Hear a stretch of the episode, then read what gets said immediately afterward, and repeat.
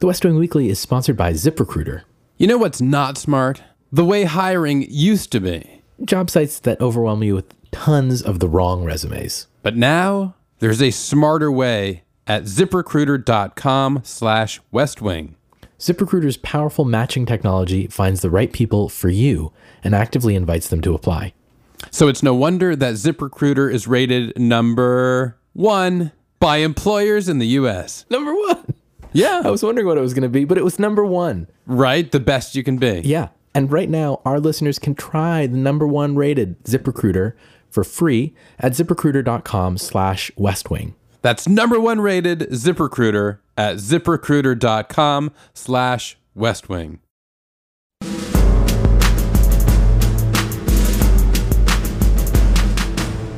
You're listening to the West Wing Weekly. I'm Hrishikesh Hirway. And I'm Joshua Malina. Full disclosure, in this episode, we're talking about episode 15 from season 5. It's called Full Disclosure.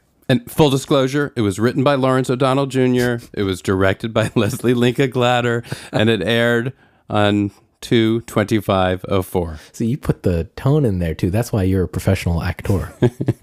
That's right. I just said the words. And coming up a little bit later in the podcast, we'll talk once again to Lawrence O'Donnell. From Warner Brothers, here's the synopsis. The Bartlet administration reels from press leaks that former Vice President Hoynes is preparing a tell all book that'll embarrass the president and Leo as Hoynes plans to become a candidate for president of the United States. The news flash first stuns CJ live on the air as she jousts with acerbic pundit Taylor Reed. Josh welcomes the mayor of Washington, D.C. to the White House to discuss school vouchers and also encounters a political firestorm when intern Ryan proposes closing a military base in a district belonging to a powerful congressman. Toby parlays with trade union bosses who reach an impasse over import safeguards for brassieres.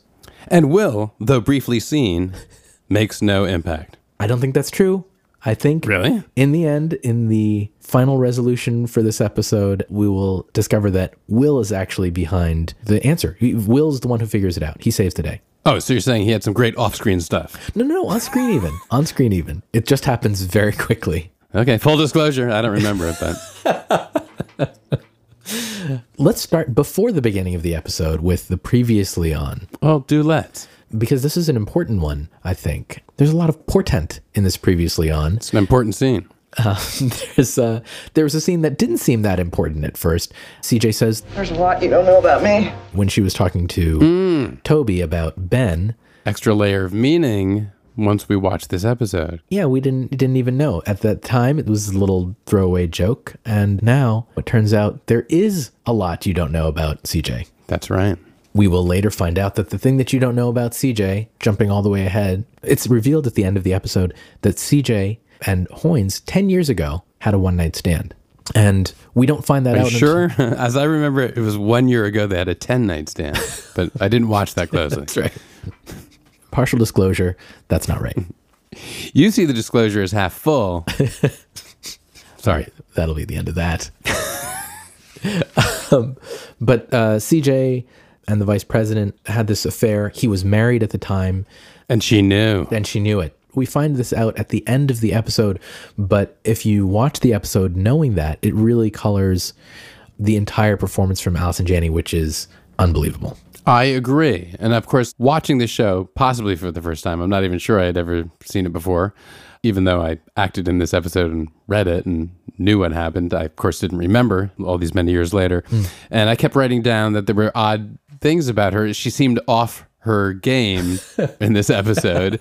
And CJ, not not She's no, no, not AJ. CJ, CJ, seemed yeah. rattled, and I kept thinking, wait, she's got no poker face, and she's not keeping her composure, and why is she so rattled by all this? And the scene with Leo, I like that she's being hard on him, but there's a sort of energy there that seemed odd to me. And I kept writing down these little notes, and finally, at the end, I I understood the layered, nuanced performance that AJ was giving. Yeah, there's one moment in particular that I wanted to mention, which is uh, the scene in Leo's office. And she's trying to make sure that they have all their facts straight. And so she's coming at him saying, I need to talk to the president. Toby comes in. She, CJ even leaves for 20 seconds. And then she comes back in the room as if those 20 seconds haven't elapsed and just continues her thought Right. saying because when everyone in the briefing room has that Hoynes article, but the way that she delivers this torrent is a little manic. Because when everyone in the briefing room has that Hoynes article, I'm going to be getting bombarded about what Hoynes says you and the president said, and I've got to be sure. Yes. It's like the energy is a little bit beyond her control. And I mm-hmm. love the end of it because she says, I don't want to have to go back out there a second time saying, oh, yeah, Hoynes was right about this bit and that bit that you guys forgot to tell me. I understand. We got to get our story straight on this today. So. And it's the last little so thing that she does. Tries to center herself. Yeah, like she's driving this car and speeding it, and she can't quite stop it in time. And like, you know, one wheel goes over the edge of the cliff a hmm. little bit. I love how vehement she is. And yeah, the amount of control the actor has to have to show just that the character is just a little bit out of control is really impressive. Well said. And Leo can tell that there's something wrong, but then Toby covers for her throughout the whole episode from when CJ begins on Taylor Reed's show when she l- first learns about this stuff and beyond. It seems like Toby kind of knows what's up. Yes. And then he covers for her with Leo, but only kind of sort of. I, you can also tell that Leo isn't really buying it. No. When he asks her, he says, "He says, is she okay?" And he says, "Well, she got blindsided." And he says, "That got to her." And he said, "Yeah, it did." But then Leo has a look like he's like, "That doesn't sound right." Hmm, that doesn't add up. Yeah. Speaking of not adding up, CJ makes a mathematical error in the cold open when she's on Taylor Reed. Did you notice that? When she's talking about the billion, right? We'll raise 3.4 billion dollars a year. That's 16 billion over five years, and that would be enough. To When in fact, 3.4 times 5 is 17. How does that happen? This is on live TV. Fair enough. Yeah, that's right. First of all, why on earth did she go on Taylor Reed again? what? Like, this episode starts. She's what? She's back on that show after that experience that she had. Yeah. so that's odd. I did kind of feel like maybe she was enjoying it a little bit, though. Yeah, I guess uh, ultimately she had a some sort of endorphin rush by beating him down the first time, and she wanted to uh, do it again. So she seems she seems perfectly happy to be there. But she commits. I think there should be a word for a, a mathematical. A solecism is is a small grammatical error, and I feel like there should be a word. I wanted to create a neo, neologism for making a small math error, and I was thinking it could be she made a mistake. it's small, but she made one. Ooh, that was a long way to go for a small payoff. No, I'll, I'll take it for a smallicism. Yeah. Still, let's let's go back to the previously on because um, one of the other significant parts of that are um, scenes from season four, episode twenty-one, "Life on Mars." I think it's worth rewatching that episode, or at least the end of the episode, to see this full exchange that that gets highlighted there. Yes. Of course, I went back and wa- rewatched that as well. I didn't watch the whole episode. I just watched that final scene. Did you watch the Oh, whole of thing? course. No, I just watched that final scene too. Well, I oh. wonder. I, I remember. I remembered having watched it. I remembered having been. I liked that scene very much, particularly because it showed us the flaws and the questionable character elements of our heroes, particularly Leo. That's who I was about to say essentially, but no, explicitly suggests that Hoynes cover up the felonious leaking of classified information. Are you in a position to deny it? No. She's made a seven figure book deal. She's not going to have a lot of credibility. on the rewatch, President Bartlet has some more plausible deniability. He does suggest that maybe that he can weather the storm the way they, that President Bartlet himself weathered the MS crisis. But Leo flat out just suggests that they cover up, that that they cover up illegal activity. It's funny, you know, I remember when we discussed that episode, you brought that up uh, uh, as a, a comment, and I didn't think that that was going to be a seed that was going to come to fruit later, but here here it really does. Although I think not in that way. I think a lot of the um, the sort of more dire aspects of life on Mars get swept aside. You know, th- this whole thing that you're alluding to, the leaking of uh, information to Helen Baldwin, the really serious part is kind of more or less forgotten. They're really, I think, they're talking just about the affair. And then I think here, that's really all they're concerned about. They've like completely forgotten about the leak part. Yeah, which to me is a little bit of a missing element in this episode because to me, the super high stakes nature of what happened with Hoynes is that he, in fact, committed a felony. There was a suggestion of a cover up. He decided to resign. And now we're left not even really knowing what happened. I guess they did cover up the felonies. or it never came out. Well, I guess I could, maybe you could argue that it never came out. It never came out. Nobody covered it up. Nobody asked, uh, you know. But uh, I suspect that knowledge of felony and not reporting it is probably some sort of legal no no. No? Yeah, I think that would be a landmine that would probably, if they decided to step on, would take over the entire season probably of, of the show and uh, and instead focusing on just the sex scandal part of it, the affair, you know, that Hoynes cheated on his wife with this woman over, you know, had all these phone calls with her. That ended up being the thing that but that was the part of it that lived on. Well, riddle me this. Let me see if I can blow up this episode that I actually really liked I really like too. with one comment. They're curating a list of Hoynes' biggest f- ups during his time as the vice president. And uh, how about starting the list with you committed multiple felonies and we know it. So Right. I don't think you should publish this book because we'll tell the Justice Department about the felonies. I mean, that is a uh, that's a good point. Maybe it's on the list and they just we just it just didn't get highlighted. It's in there somewhere behind the uh, embarrassing the heads of state. It's funny. It didn't really even occur to me till we're just getting there now in this discussion that it undercuts almost the whole raison d'etre of this episode, which is that Hoynes has something. I mean, we, we, they're trying to parse and trying to recall exactly what they said and how they said it because there are some questions here there are some things that could cast them in a very bad light. CJ doesn't know. She wasn't there. So she's trying to find out how much of this is true that he's saying. There are certain things that Leo claims are counterfactual. I didn't call the woman a cheap whore. I mean, he said she was a cheap person. He doesn't recall exactly what she said. But it's like the elephant that's not in the room. Yeah, that's good. There's one part that I like when CJ is in the Oval Office grilling Leo and the and the president, and she says, Leo, did you say the woman was a cheap whore? And did you suggest she had other customers? No, I said she was a cheap person because she sold her story. What kind of person does something like that? but the, one of the things that gets left off is he really did say the word customers. Yeah. It's great how some of the bits of truth are in there. Yeah. Well, this was one of the nice things I think from rewatching Life on Mars. What Leo says to the vice president is, You're a giant, John. You're a U.S. Senator, the Vice President of the United States and presumptive nominee of your party. You cannot be taken down by this cheap person and her customers huddled around Macy's window waiting for someone to turn themselves inside out. It's cause for divorce, not resignation. See, this is why I also think he's not talking about the leak. He's just saying it's cause for divorce. That's really what Leo is focusing on. Well, but Leo's gone through a couple different phases in this scene. By that point, he's moved off of his can you just deny it, right? I think prior to that, the word felony is said out loud. Hoynes says, I committed a felony, and Leo's immediate response is, Are you in a position to deny it? And that couplet includes very damning information about both characters. Yeah. Hoynes is admitting he committed a felony, and Leo is saying, Maybe we can cover it up and you can stay in office.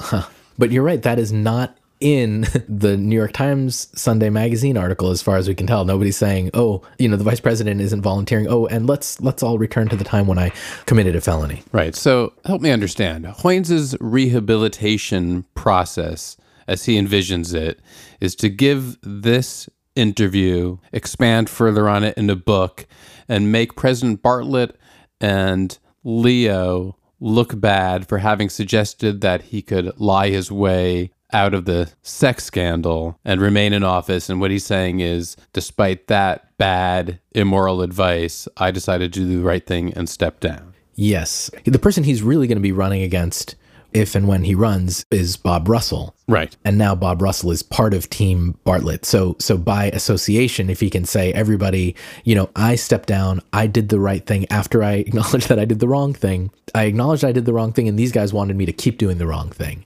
But I, whatever. At the moment when I decided I had a conscience, which is when he got discovered. Right. That's when it usually kicks in, Yeah, it's funny how that works. just after getting caught. But he said I did the right thing and I resigned, and these guys are a bunch of liars, or at least you know he's yeah he's going to make them look bad, and I think that that ultimately does play to his benefit because the selection for the presidential nominee is a zero sum game. So if you can if you can make everyone else look worse, then it does make you look better. Makes sense. How weird, uh, and we've talked about this again and again with the timing of our podcast and real events and the events of the West Wing. That on the heels of this Woodward book coming out, Yeah, with all these uh, you know controversial revelations. We're now talking about this episode. I think that's as, as we record this, it's a day after all the Woodward book revelations. Yeah.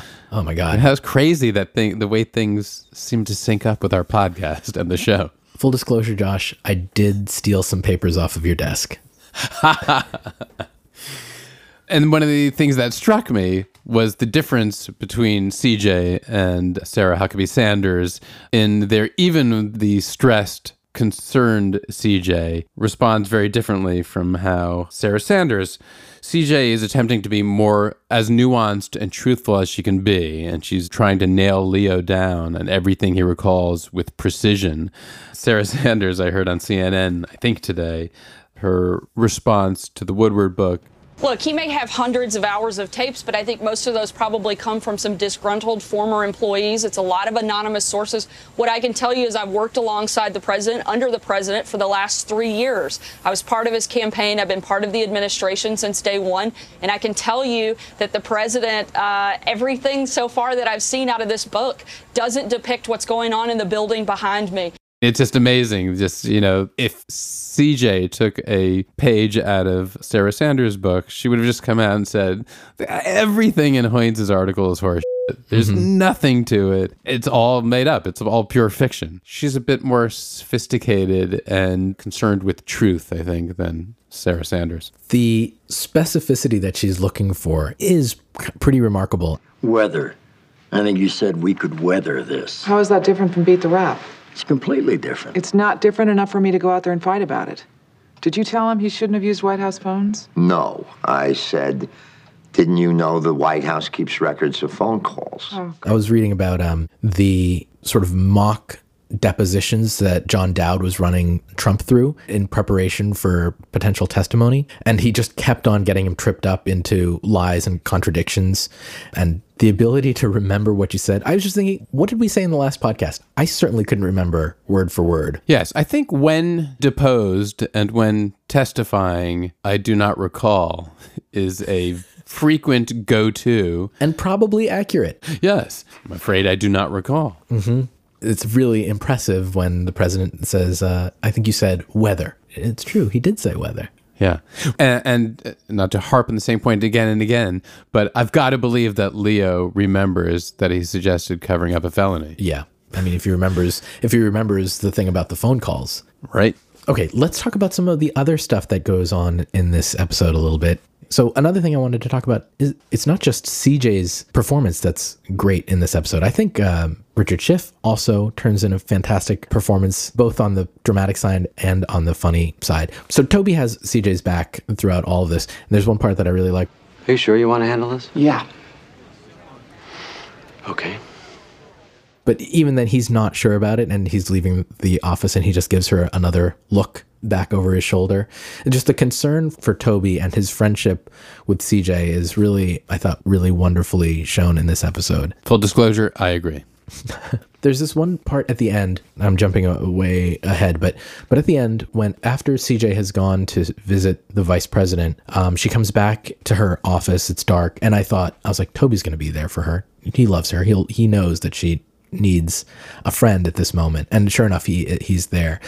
And I think he does something that I, I, I really appreciated, and I just thought was really um, some good friend work. So he just says she's fine. He's, he's leaving, and then she just says, Toby? Yeah. and he just waits and he doesn't say anything and then he comes back in the room and then he sits and he still doesn't say anything and he it's just like good intuition on his part not to interrupt or anything he just keeps his mouth shut stays in the room and waits for her to then continue Yeah, there's a sweetness to the way he treats her. Yeah i thought that was so lovely just that he was that patient and uh, kept his mouth shut it's a good move mm-hmm. if we can stay with the end of the episode just for a second there are a couple of sports night things that it reminded me of What? Yeah, there. So CJ says a couple of things that reminded me of Dan Rydell. Just a couple of lines. She says, I'm sorry. Don't have to apologize to me. I don't have anyone else I can apologize to. which I loved. Because of just how overwhelmed she is by all of these feelings. And like to some extent, she just needs to get it out there and say, you know, express her regret publicly in a way that she hasn't been able to ever before. But it also made me think of Dan in the episode The Apology from Sports Night. Do you remember that? Episode two. Yeah, episode two. God, that show came out of the gates just blazing. Aaron Sorkin. In The Apology, you know, Dan has to apologize because he said something that sounded like he condoned marijuana use in, in a magazine article. And he has this conversation with Isaac, and Dan says, I don't know what I'm supposed to say. Isaac says, Apologize? To who? Who cares? But then it leads to like this really beautiful moment at the end of the the episode where Dan apologizes. Yeah, that is a great episode. Great performance by Josh Charles and Robert Guillaume.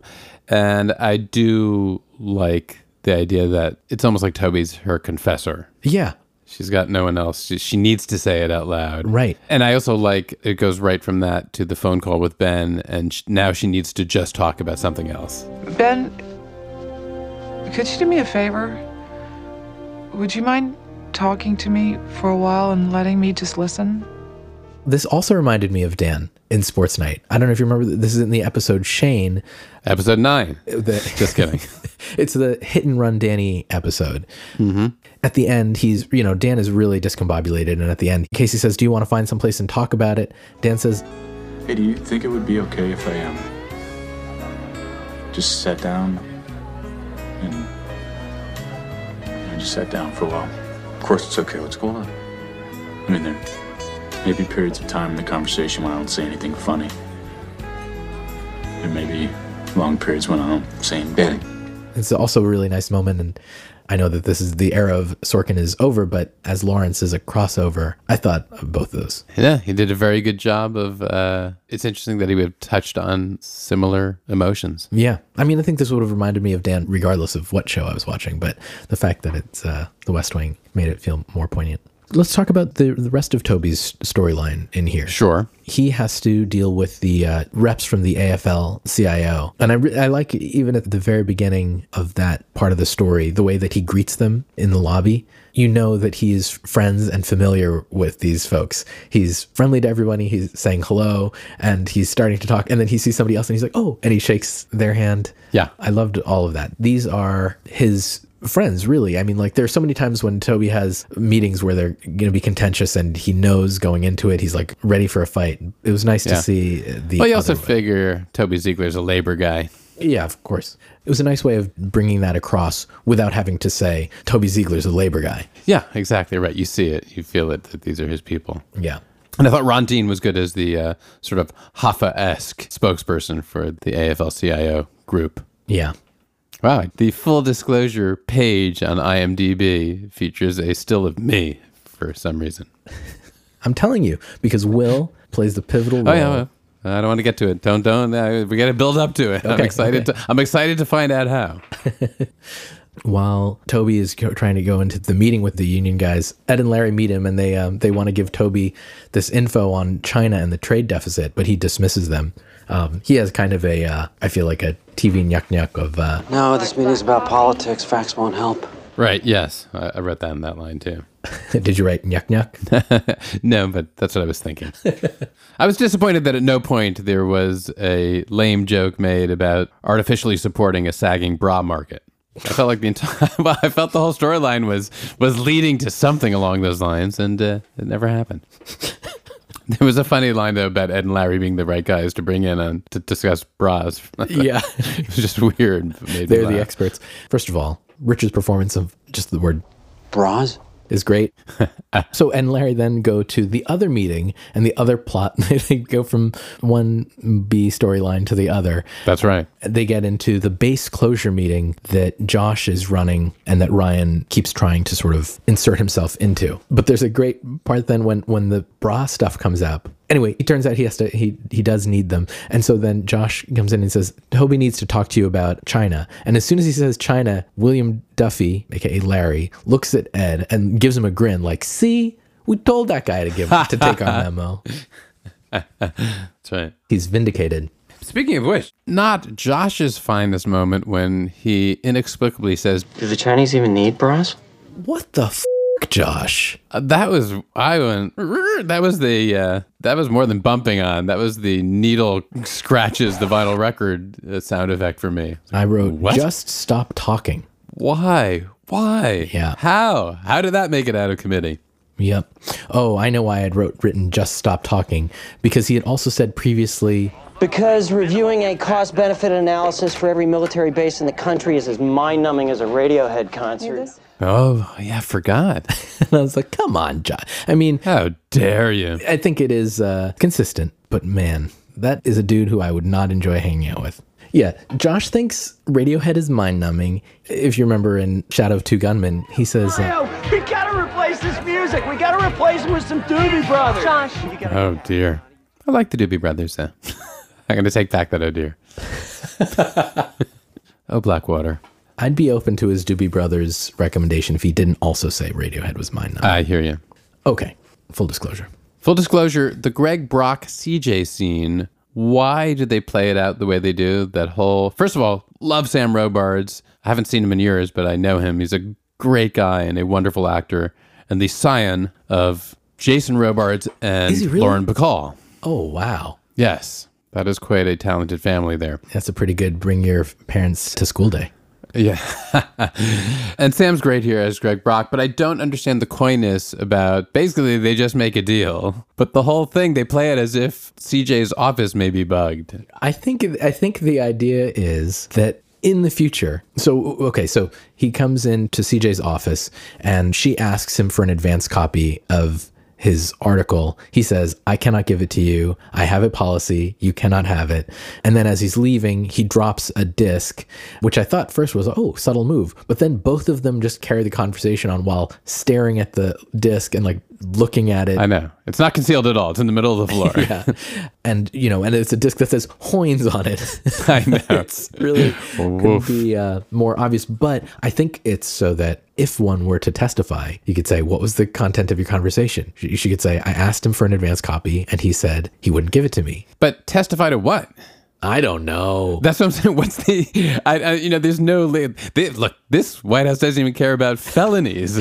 Also, she, you- she, she asked for an advance copy and I, I gave it to her. That's the one thing I don't understand. It's almost like, it's like this huge spy thing or like one of those scenes where he's like, let me write down the figure and he writes down a piece of paper. I'll need that much money. Right. like I can't say, it's like, why don't they just say, oh yeah, I'll give you an advance copy, but here's what I'm going to need in return. I guess because it would be less exciting to watch, but I ended up guess watching so. it going, what the hell are they doing with this thing on the floor? And the wink, Uh, I wink. mean, uh, well, I'm even thinking about what I just said too, like as if in some kind of uh, deposition, the questioning would only stop there. You know, it's like, did you? But did you get an advance copy? Damn uh, it! oh, damn it. The whole floor thing didn't work. and, and how did you get it from a disc and where did you get that but it's maybe well okay here's the He thing. dropped it. he dropped it it was an accident he didn't intentionally give me I guess you know. I get all that. It's just I kept thinking, well, but why do they have to do this? Yeah, what's the- secretively, or what's the plausible deniability for, or what are the stakes? were they going to die too yeah.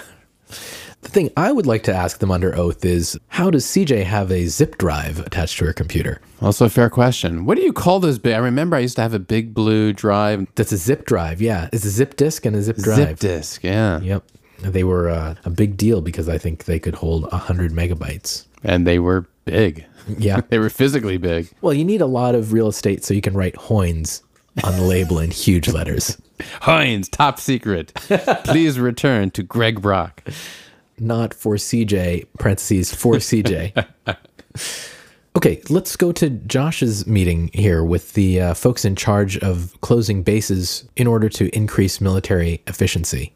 Mm-hmm. Ryan Pierce is being an obnoxious little snot throughout the whole thing. But then in the end, it turns out he was right. He did the right thing. He was Yeah, smart. he did. And did you fall for it? Did you get tricked by his? I did, and I was in the episode. yeah, no, I did. I did. It, I I, did too. didn't. Uh, uh, yeah, I didn't catch it, and I really liked it. I did too. And I thought Jesse Bradford was particularly good, and of course Brad as well. I liked the way that whole thing played out. I liked the way Lawrence wrote the scene, and that Ryan would clue in Josh, knowing that they're being watched and doing it, and he's and he's actually trying to fire.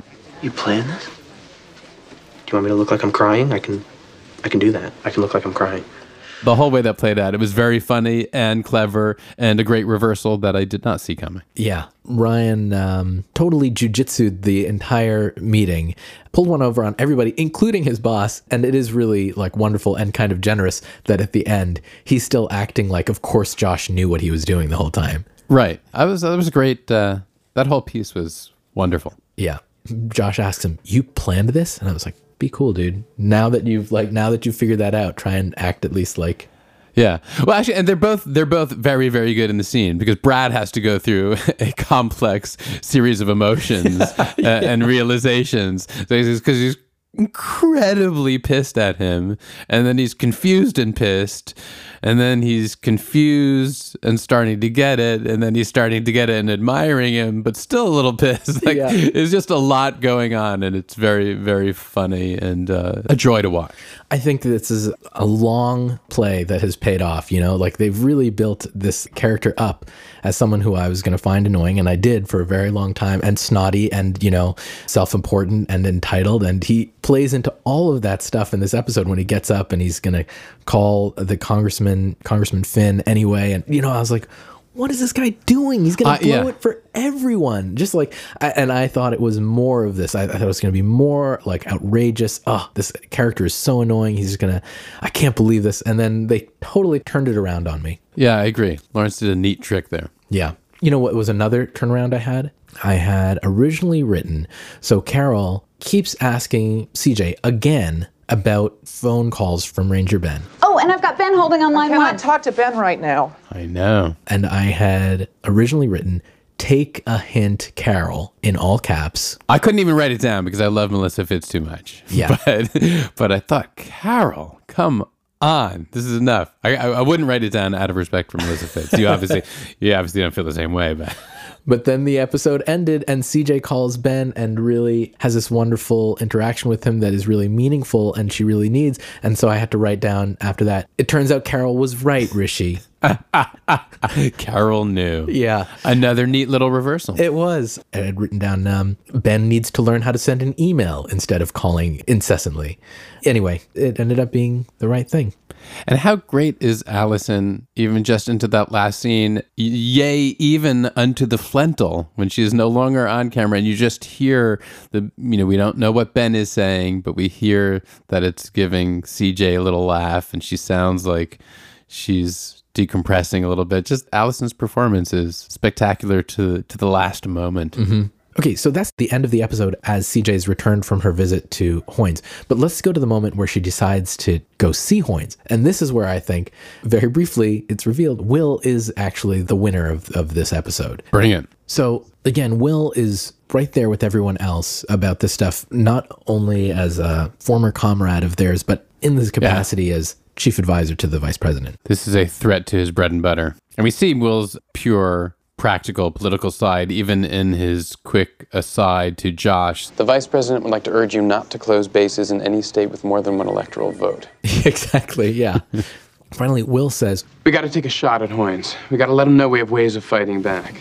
What ways? We need a list. Of what? A list of all of his private on the job screw ups. Every time Hoynes gave the president bad advice, every mistake he ever made, big and small. And that inspires Leo and Josh and Toby to start thinking of all those moments that do in fact exist, proving that Will is right. Will then says, Oh, we can start leaking it to the press. But then CJ says, No, give it to me. I'll fire a warning shot. And this to me felt like, uh, so she's taking Will's strategy, but then she steps it up. In a scene that's previously been referenced on The West Wing, it reminded me of Michael Corleone volunteering to shoot Sollozzo in uh, Godfather 1. It's not personal, Sonny. It's strictly business. Episode 2.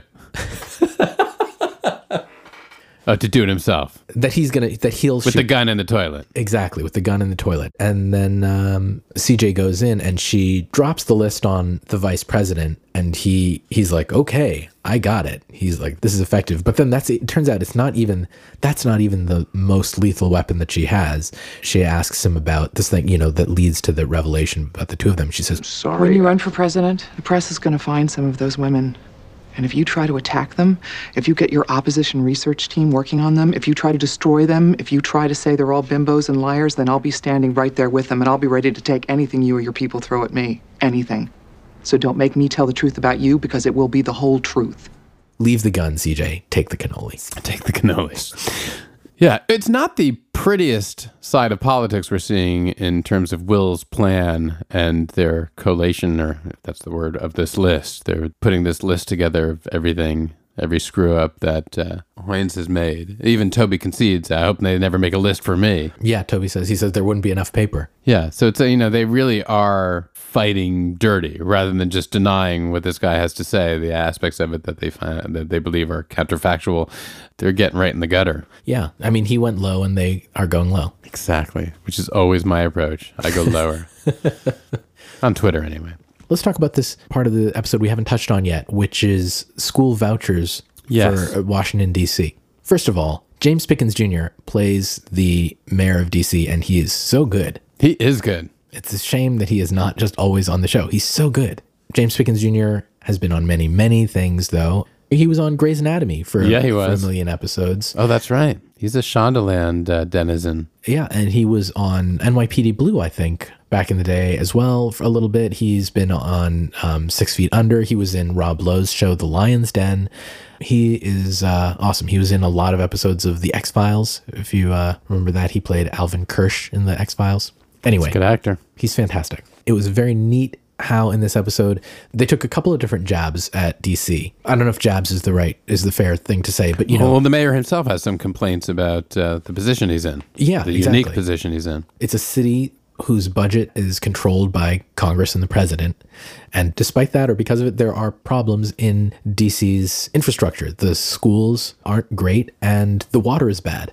Yes, that was very. That certainly um, resonated. What with Flint, Yeah. water still being toxic. I mean, it's played for a laugh. Can I get you anything? Carol, do we have anything? Uh, water?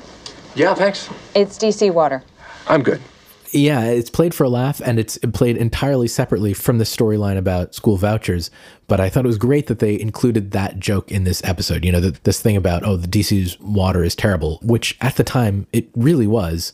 I mean, that, that was a fact. In the early 2000s, DC tap water was terrible. The lead levels were 83 times more than the safe limit Unbelievable. It's a fair shot, you know, when when Grant Brock says um, he's not going to have the the tap water. But I thought brilliant to include it in an episode where we also see the mayor of DC talking about, you know, the the plight that DC public school students are in. What do you make, first of all, of President Bartlet's calling Charlie in from the other room in order to have this quick little conversation? And then what do you make of his, in fact, turning his mind around on the issue? Yeah. Well, okay. Before we get to that part, I just want to say about Charlie that his reaction to the mayor of DC is awesome.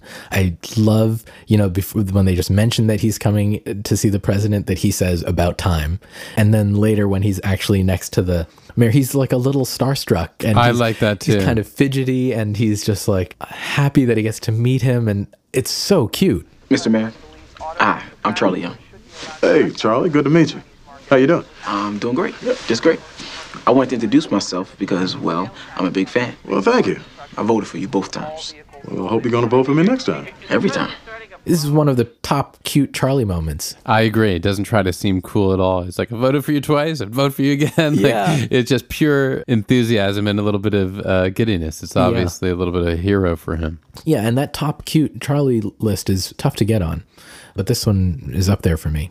So then I thought, wow, you just need a sample set of one for your data to make your entire decision. Oh, well, if Charlie's for it, yeah. done. It did feel a little bit like, let me tell you what I know. I have a black friend, in fact. let me get him on the phone. He'll tell It you. Felt a little bit like that to me, too. Yeah.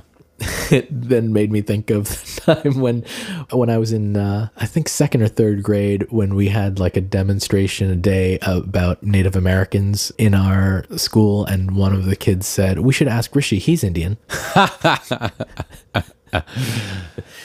yeah, that was that part. And did you correct him and say, no, I'm sorry, we say Native American? That's right.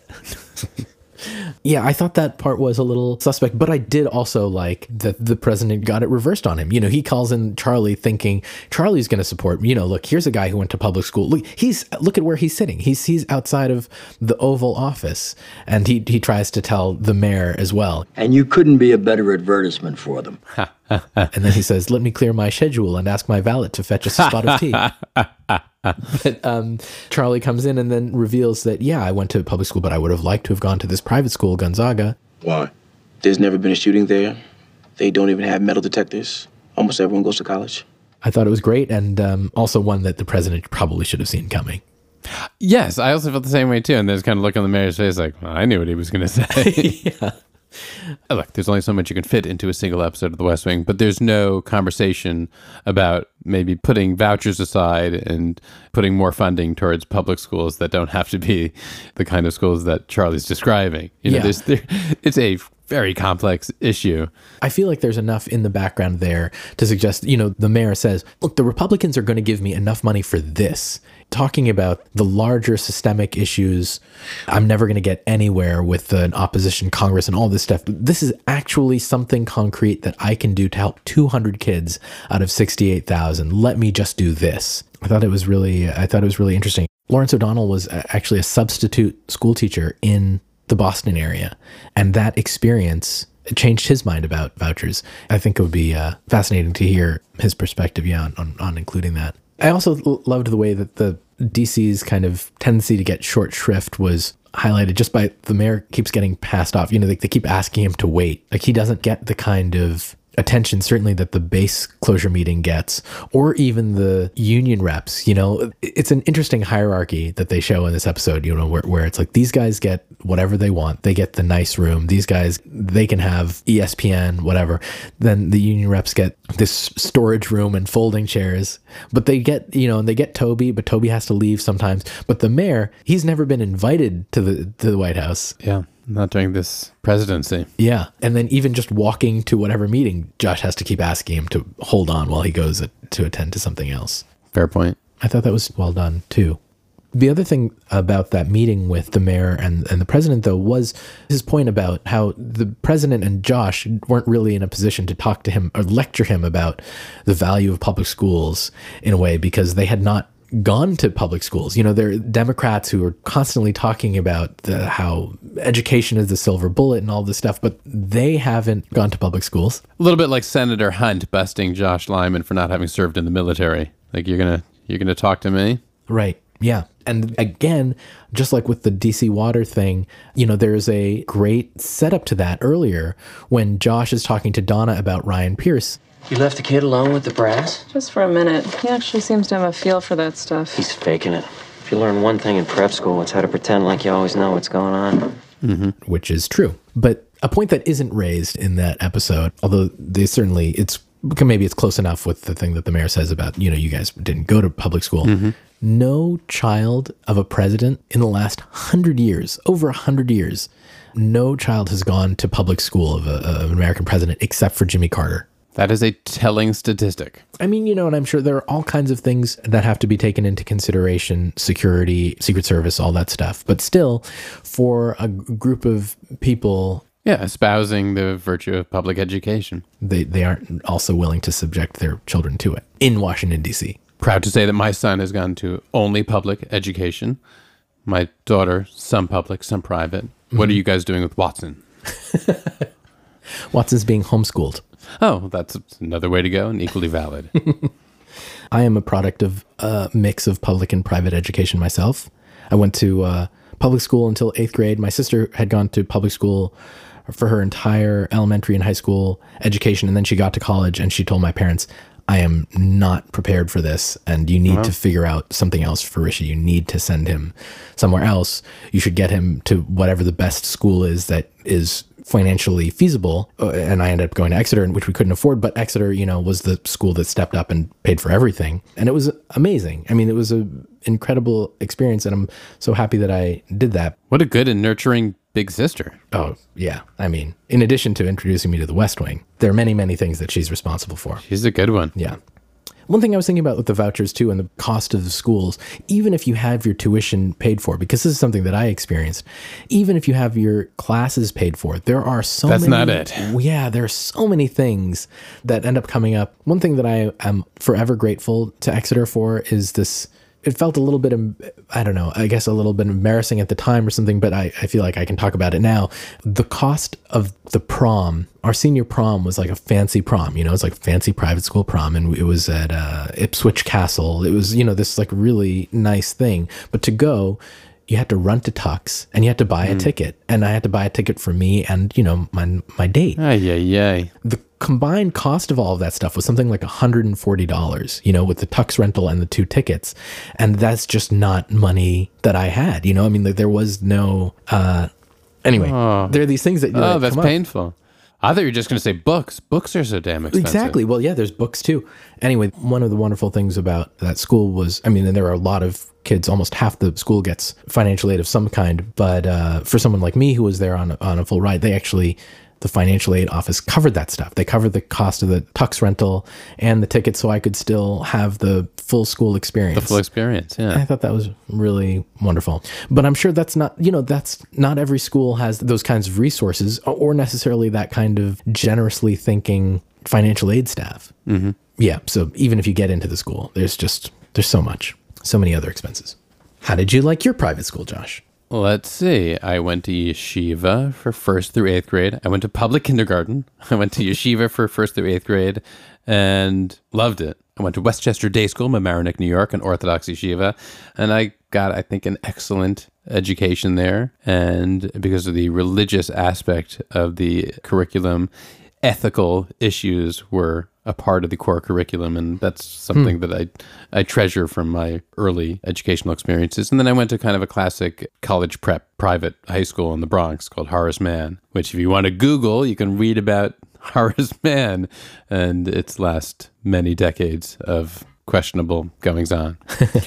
but I, I thought I got a very good education there, and it was you know maybe a little bit too much of a too much of an attempt to funnel its graduates into the best colleges Mm. because because I don't know how important that is in the end. But I also I also had a wonderful arts program, and I really did a lot of great theater there, and there were wonderful teachers, and I, I had a great experience there. And how well did you learn to always pretend like you know what's going on? I think you had to go to. Well, maybe I went to. I thought you had to go to boarding school for that because, as as if if anything is clear from these 120 or so episodes, even when I have a sense of what's going on, I can't. Uh, I can't radiate it. so, I don't know. All right. Let's talk a little bit more about Ed and Larry. I think this is a tremendous episode for Ed and Larry. Oh, sure.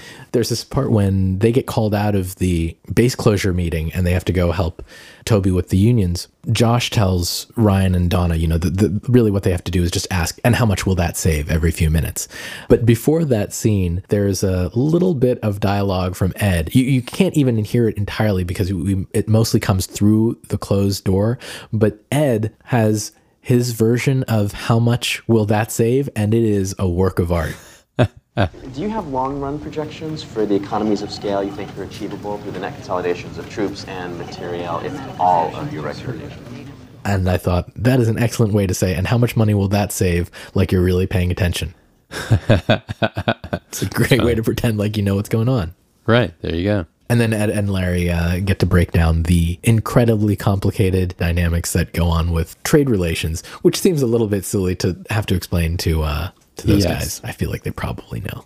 I thought so too. They're like the import of cars will affect. Yeah. Anyway, There can never be too much Ed and Larry, though. I have to say. I think so, They, too. uh, I love my Ed and Larry, Peter and Duffy. please tell me. I don't think this is probably a thing, but please, I would just love if there were an episode coming up somewhere between now and the end of the series that was told from the point of view of Ed and Larry. would they carry the A story? Wouldn't that be nice? No, uh, that's not going to happen. I mean, I think possibly the reboot could be entirely from their point of view. It would be awesome. I would. Love to I mean, in my to- mind, they're living together. they're in their sixties. They're they're Bert and Ernie. They've, in exactly. That's right.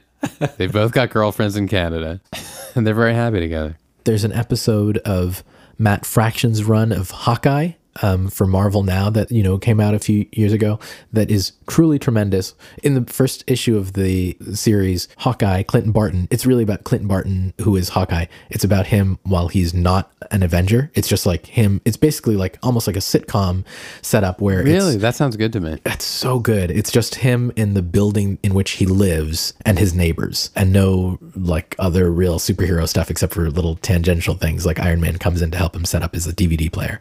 Ah, I like that. But uh, at one point, he he rescues a dog from some gangsters, and he calls the dog uh, Pizza Dog because the dog eats his pizza. Anyway, later on in the run, there is an issue that is told entirely from the point of view of the dog, and it's amazing. There's no dialogue that's discernible except for words that the dog understands. Brilliant. I love it. So I thought you could do the similar thing with Ed and Larry.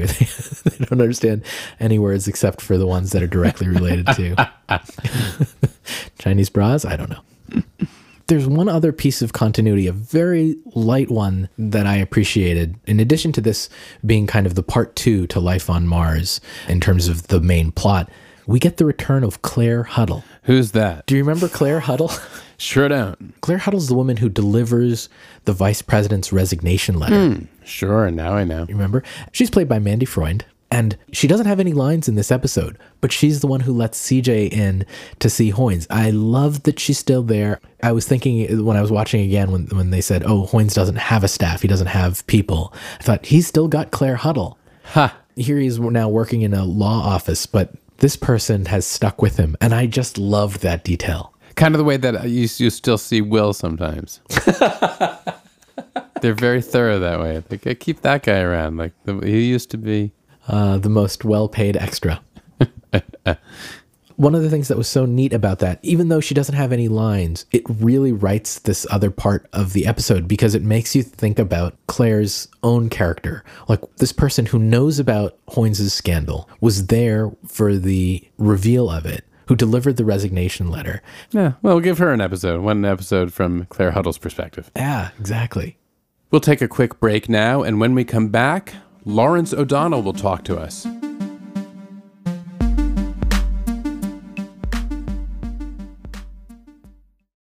Support for the West Wing Weekly is brought to you by SimpliSafe, home security done right. SimpliSafe is home security you'll actually love using. It's really thoughtfully designed so you can blanket your home with protection and never notice. It's got all kinds of great little touches, like gentle reminders if you're leaving the house with the window open. And most importantly, SimpliSafe is really good at its job. CNET, The Wirecutter, and PC Mag all named it their top pick for home security. Over 2 million people use it every day. Learn more about how SimpliSafe can help you today. Go to simplisafe.com slash westwing. That's S-I-M-P-L-I-S-A-F-E dot com slash westwing. The West Wing Weekly is brought to you by Squarespace. They are the engine behind our website. It's true. And they could be the engine behind your website too, for whatever you need, whether it's for your business or your art or some other pursuit that you want to put out there in the world. That's right. If you've ever thought about having an online presence, Squarespace will make it fun and easy to realize your dream. They make it easy by giving you beautiful templates that are created by world class designers. So even if you don't know anything about web design, you can make a website that looks professional and it's actually easy to use behind the scenes. That's right. And they've got things like free and secure hosting, built in SEO, that's search engine optimization. There's nothing to patch or upgrade ever, and there's 24 7 award winning customer support. So go ahead and make your website. There's no harm in trying because right now you can actually get a free trial by going to squarespace.com slash westwing. And then when you're ready to launch, if you use the offer code westwing, you'll save 10% off your first purchase of a website or a domain. That's squarespace.com slash westwing. And now back to the show. Joining us now is Lawrence O'Donnell. He's the host of The Last Word with Lawrence O'Donnell on MSNBC. He was a producer and writer on The West Wing, and his work included writing this episode, full disclosure. Thanks so much for joining us, Lawrence. We haven't spoken to you since way back in season two when you played President Bartlet's father, and a lot has changed since then. We're now in season five. Um, we're in the post Aaron Sorkin years. And um, in season five, you came back to the show as a consulting producer. And I was wondering if you could tell us, if we could start by having you tell us about that experience. How did that come about? What was that conversation like when you first heard about Aaron leaving and then got this gig as a consulting producer? Well, that last episode that we talked about was my last episode on the show in my first run of the show. I did the first two years of the show. And then I left and went off to uh, create my own show, which did get on NBC for a short run. It was called Mr. Sterling, and it was starring Josh Brolin as a young and suddenly appointed member of the United States Senate. That was, I'm sorry to tell the world, the single most difficult thing I've ever done in my life. Running a show on network television, I believe, is the most difficult of human achievements.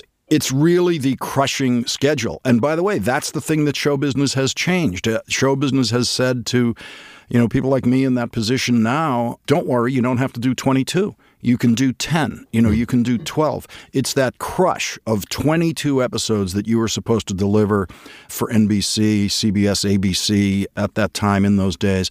And that's just an inhuman attempt. After my show was on the air for uh, uh, i don't know six or so episodes, uh, there was a trend line in the ratings that was disappointing to NBC, and so, so we were on the road to cancellation. It was pretty clear to John, and we hadn't quite gotten the word yet. And I'm sure John Wells got the word before I did. And John called me up and said, "Listen, if your show doesn't get picked up for next season." We'd really love to have you back at the West Wing. And I was reluctant. And I said, well, you know, i have already written for that show, I, I've done that. And he then intimated without specifically saying that it would be very, very different uh, in the next season, probably very, very different. And when I put the words together in my head, what it sounded like to me was it's entirely possible that Aaron wouldn't be there and that John would, in effect, take over the show. And that became a public fact not long after that conversation. And so that actually made it really interesting to me because I looked at it as I've done that show, but I've never done it under the John Wells version of the show. And John is the master of show running in Hollywood history. And so I went back to it in the spirit of I am going to go back now and take a course called Show Running 101. And I am going to sit there beside John Wells and I'm going to study how this is done. Hmm. And I'm going to study how he somehow holds 10,000 pounds over his head every day running ER at the time and, and then running the West Wing and doesn't even make it look strenuous after I've been completely defeated by it. And so that was my intent in going back. I really just wanted to take a graduate course in show running. Being the laziest person in the business, certainly at that point, I fought for and got the two days a week deal. So I was headed for the laziest possible version of working at the West Wing, making very good money for doing it, and, you know, two days a week. And so you'll notice the one we're talking about is episode 15 of season five because I was sitting there on my hands hoping I would never write an episode the whole year. And at a certain point, John turned to me and said, uh, I know you're not eager to, but I really, could you possibly do 15 for us. And I, of course, I, I, would do whatever John asked. How different was the writer's room under John as compared to under Aaron? It was very different. The, the, big, big difference was that what happened in the writer's room was always real. The biggest thing is you never wasted a minute. You didn't waste a single second. And I noticed this actually in the first meeting because these are three hour meetings.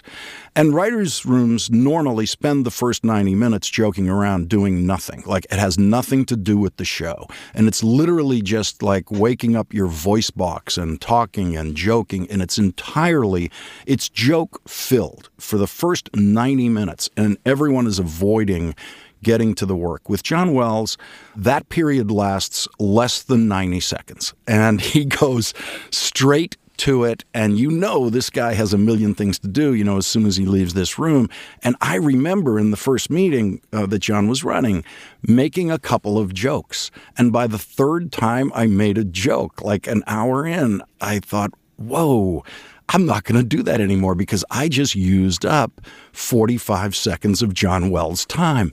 On a goddamn joke. Like this can't, I can't do that. The other thing about the Aaron room is it wasn't always real, meaning I don't think Aaron would be surprised for anyone to suggest that he can be moody.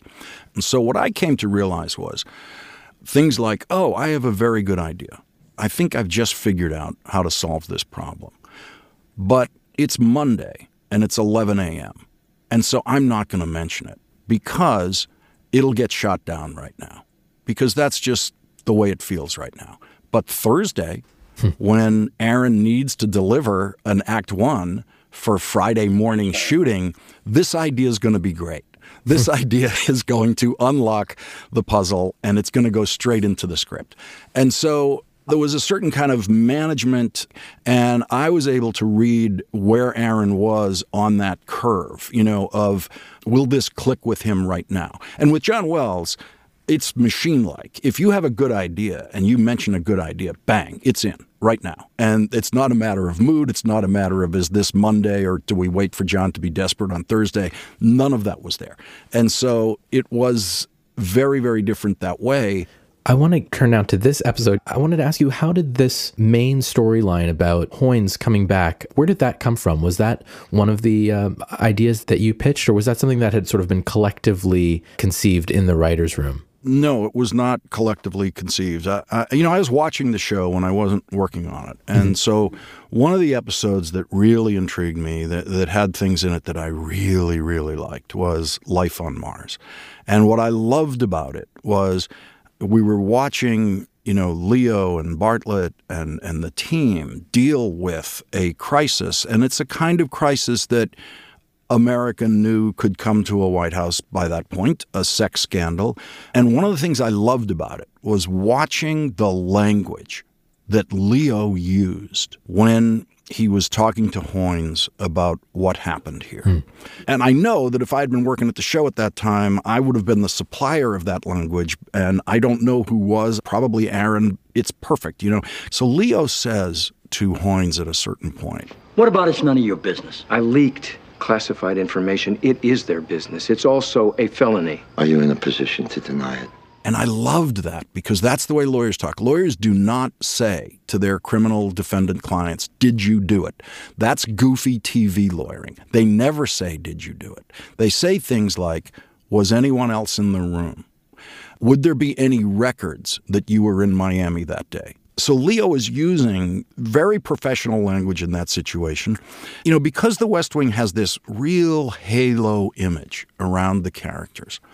I think people miss just how normal some of these political actors are. And I don't use normal in a highly honorable way. Hmm. Because if you look at that scene that, that Aaron wrote, the President of the United States, who is by image of this fictional character, just the most Pollyanna, honorable president in history, he is standing there willing to conspire with the Vice President of the United States to cover up a crime. So the interesting thing in that scene is that Hoynes actually has the moral high ground.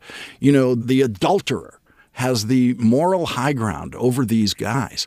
And so I looked at that and was absolutely fascinated by it. Another thing that I was fascinated about in the West Wing from the first time I saw the pilot was CJ's personal life because there's that fabulous first CJ moment where she's on that exercise machine and there's a guy beside her who she's clearly kind of taken a shine to and and checking out and looking at and her beeper goes off and she has to go deal with the president of the United States. And I thought, "Oh, I really want to explore how her personal life works." I mean, clearly she's of a certain age, she's got a biological clock ticking and yet she's married to the presidency and the protection of the president presidency.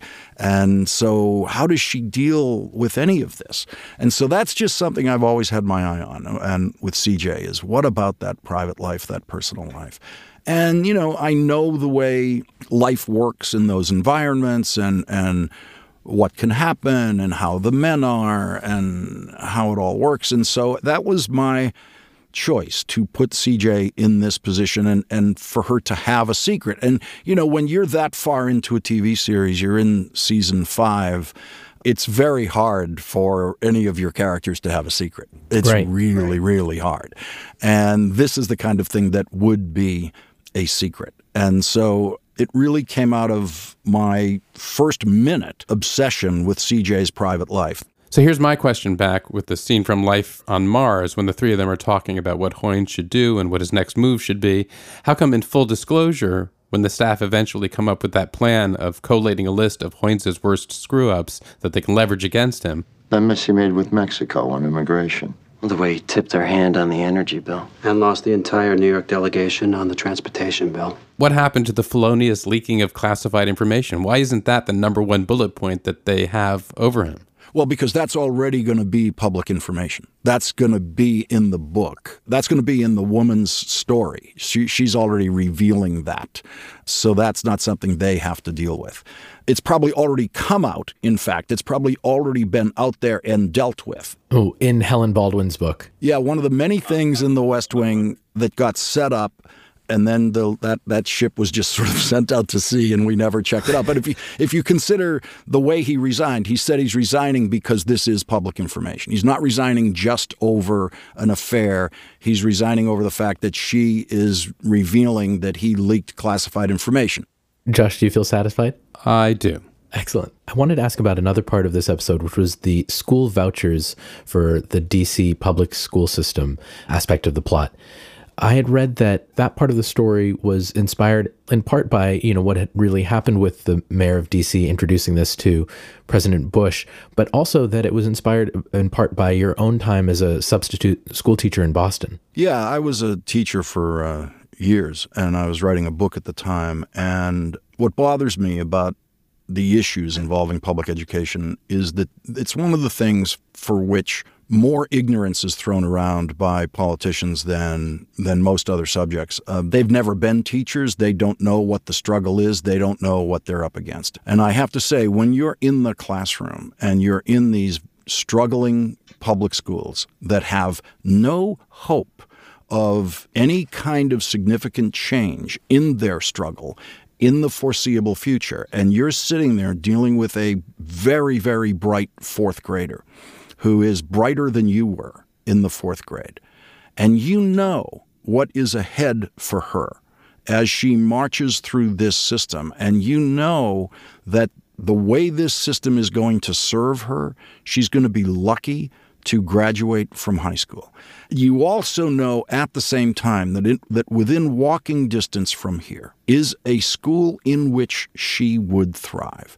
One of the things that I used to watch when I was working in Washington was that the most vehement of the anti school voucher liberal Democrats had in their lifetimes never spent a day in a public school, not as a student and not as a visitor and not as a teacher.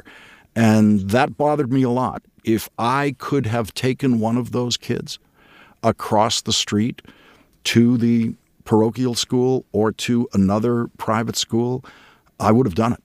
Uh, because I would have saved that one educational life. And when you're dealing with real people and real kids whose names you know, as the mayor is, and as Charlie is in this episode, it's very hard for them to turn away from the face of the real child and say, no, because of a principle that is not easy for me to explain to you, you must stay in this school and you cannot go to Gonzaga as Charlie wanted to go to in high school. It, and so, yeah, that was very much a personal piece of writing. And interestingly, from the liberal West Wing TV show, I am told that it has become a fixture in the kind of Republican based school voucher world out there that is that pushes school vouchers. And I'm told that they show that scene of uh, the mayor in the Oval Office routinely at their big gatherings.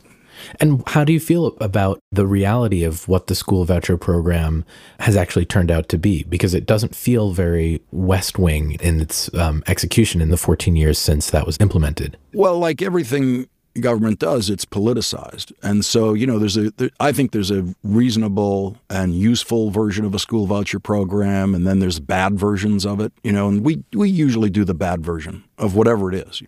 Did Democrats, especially I, am thinking about Democrats in Massachusetts, you know, give you feedback about your inclusion of this issue? I'm thinking about, you know, Boston Latin is a public school in Boston. It's the oldest public right. school in America, and it's a it's a tremendous school.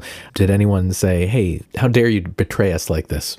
Well, Boston Latin is the best high school in America, I believe, and um, you get into Boston Latin by taking an exam. So it's not an available public high school to anyone who wants to go there. Let's not pretend that it is. So there you are, right there within the public school system, saying, we are going to make some decisions here that will determine, in many ways, the future of your life. And when I was a kid, I took the exam to get into Boston Latin School when I was in the sixth grade. And I got in, and I was, like everyone in my neighborhood, desperately afraid to go because it was like the wicked hottest school in the world. And so I didn't go because I was afraid of it. And I took the exam for it for high school and I got in and I didn't go again. And I went to an easier, let's get this straight, I went to an easier and not as good Catholic school.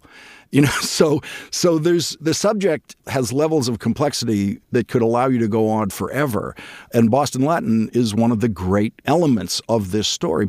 If you tried to apply the Boston Latin School model around the country and you tried to bring it to scale, you would be doing a lot of harm to other public school kids who couldn't quite make the cut on that exam. Hmm. And so there's a lot of ways for you to harm kids and harm their opportunities in the public school system a lot of ways to do it. But you know, the thing that got the biggest, the only real big issue reaction was an offhand reference in the base closure discussions hmm. about closing Fort Drum in upstate New York. First on the list is Fort Drum in upstate New York.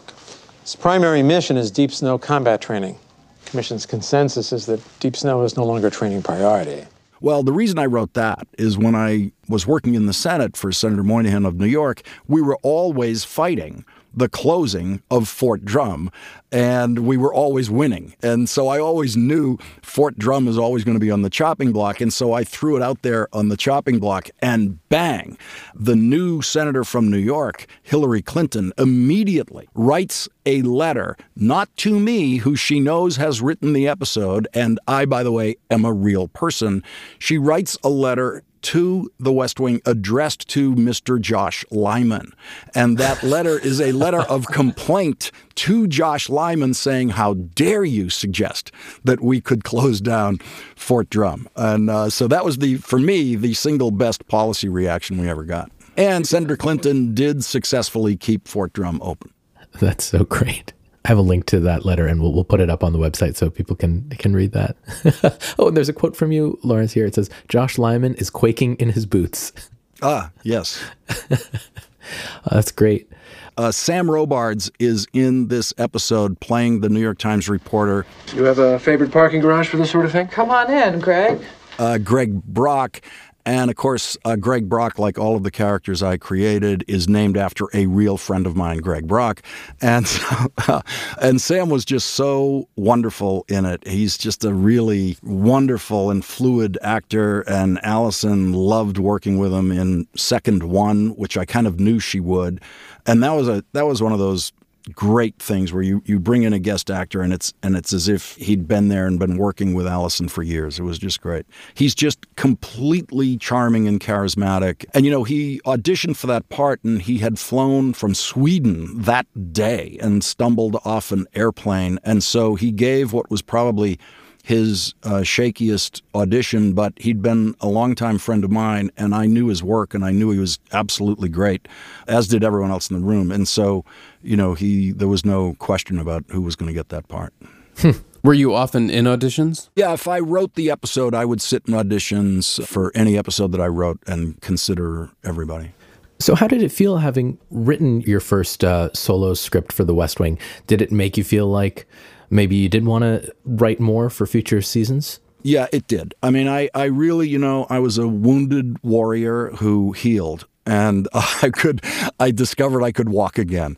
And yeah, it really did. Working with the actors again was just magical. And you know, there's a very important element of this episode that was created by the genius Richard Schiff.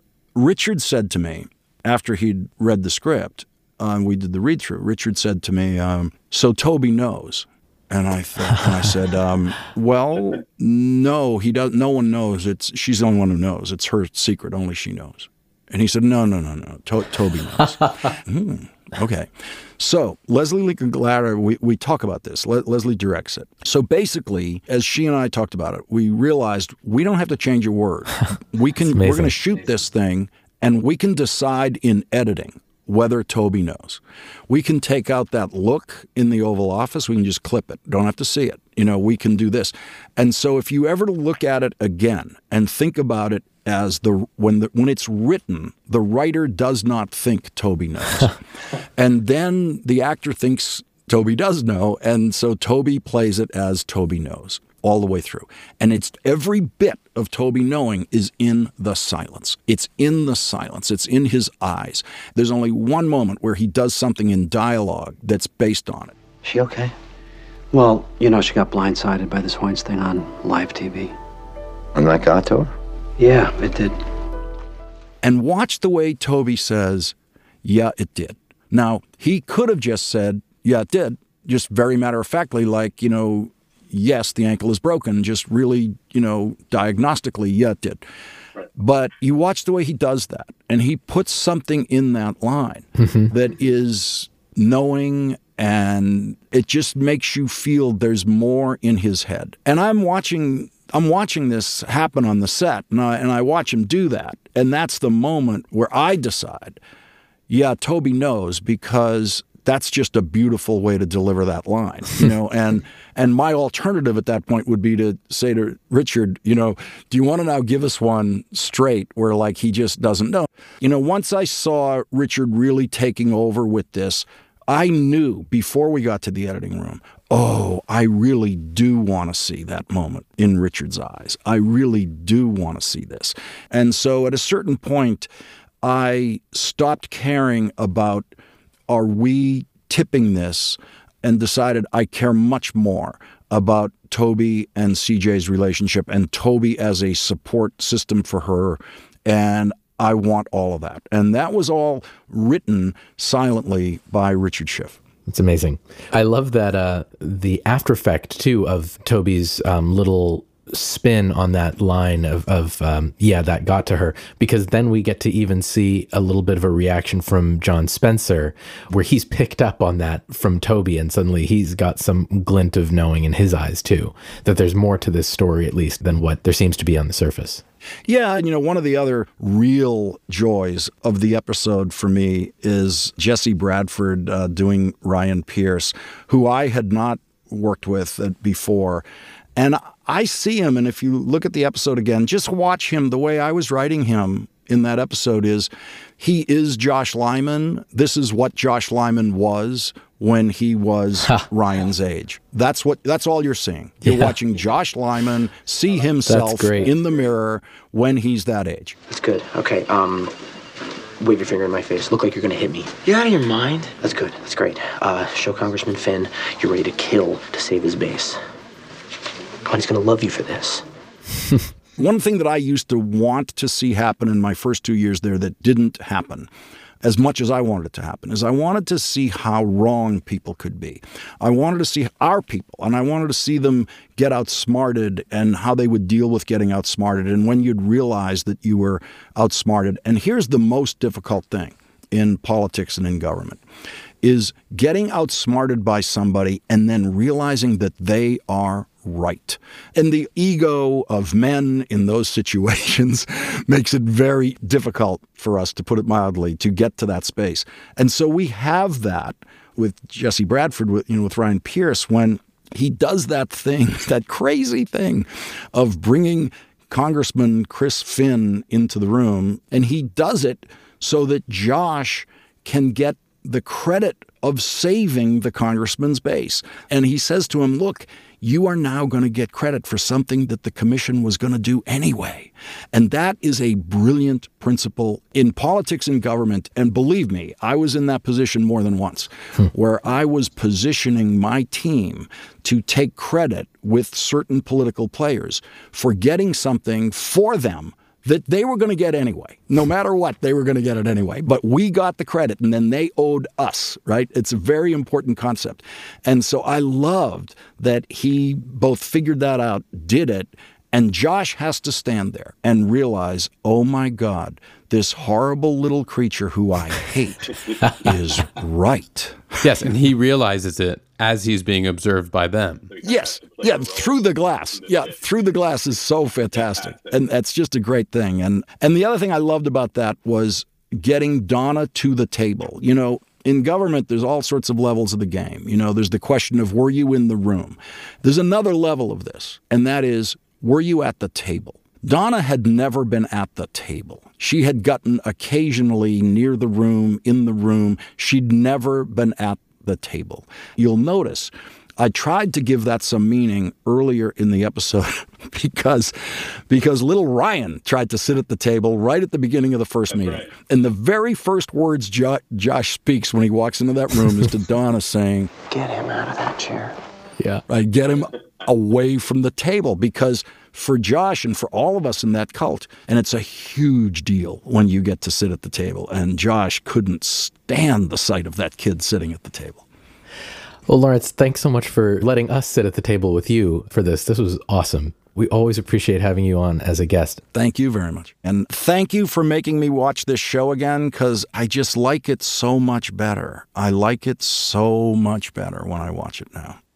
That wraps it up for another episode of the West Wing Weekly. We're glad you joined us. The West Wing Weekly remains, as always, a proud member of Radiotopia, which is a collection of the finest cutting edge podcasts on the planet. You can find out more about them at radiotopia.fm. Shout out and thanks to Zach McNeice and Margaret Miller and Ryan Pierce, as played by Nick Song, our researcher and also, you can follow us on Instagram, on Twitter. You can sign up for our newsletter, which we can't afford to send out. and if you buy a couple more pieces of merchandise at westwingweekly.com slash merch, maybe we'll eventually send you a newsletter. I did remember one thing I, I thought of during uh-huh. this episode, which is that I really find some separation between Will and Josh Malina. Like sometimes when I'm watching the episode, I forget that I do a podcast with that guy on the screen. The way you speak in real life sometimes reminds me a whole lot of Jeremy Goodwin and, and Will Bailey. But then there are other times, like in this episode, where I thought my experience of you and my understanding of you, and I don't know, it just is uh, completely different from what I'm seeing on screen. That delights me to hear. I, I, feel like that proves it. I am acting. You were, you definitely are. I know. I thought I was, but sometimes like, was I? that makes me feel good. You were. I'll take it. Okay. Okay. What's next?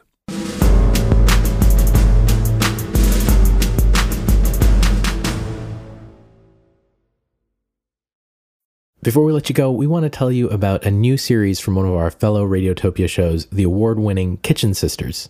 It's called The Keepers Stories of activist archivists, rogue librarians, curators, collectors, historians, protectors of the free flow of information and ideas. Here's a little clip from one of the episodes from the Kitchen Sisters. Every art form has their standards that they've placed in the canon mathematics, science. Everybody has their greats, and somebody placed them there.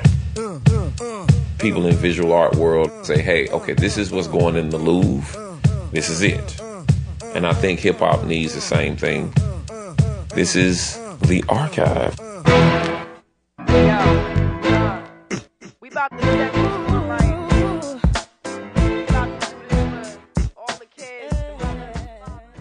Take a listen to The Keepers on the Kitchen Sisters Present. It's available on your favorite podcast app and also at kitchensisters.org. Radiotopia.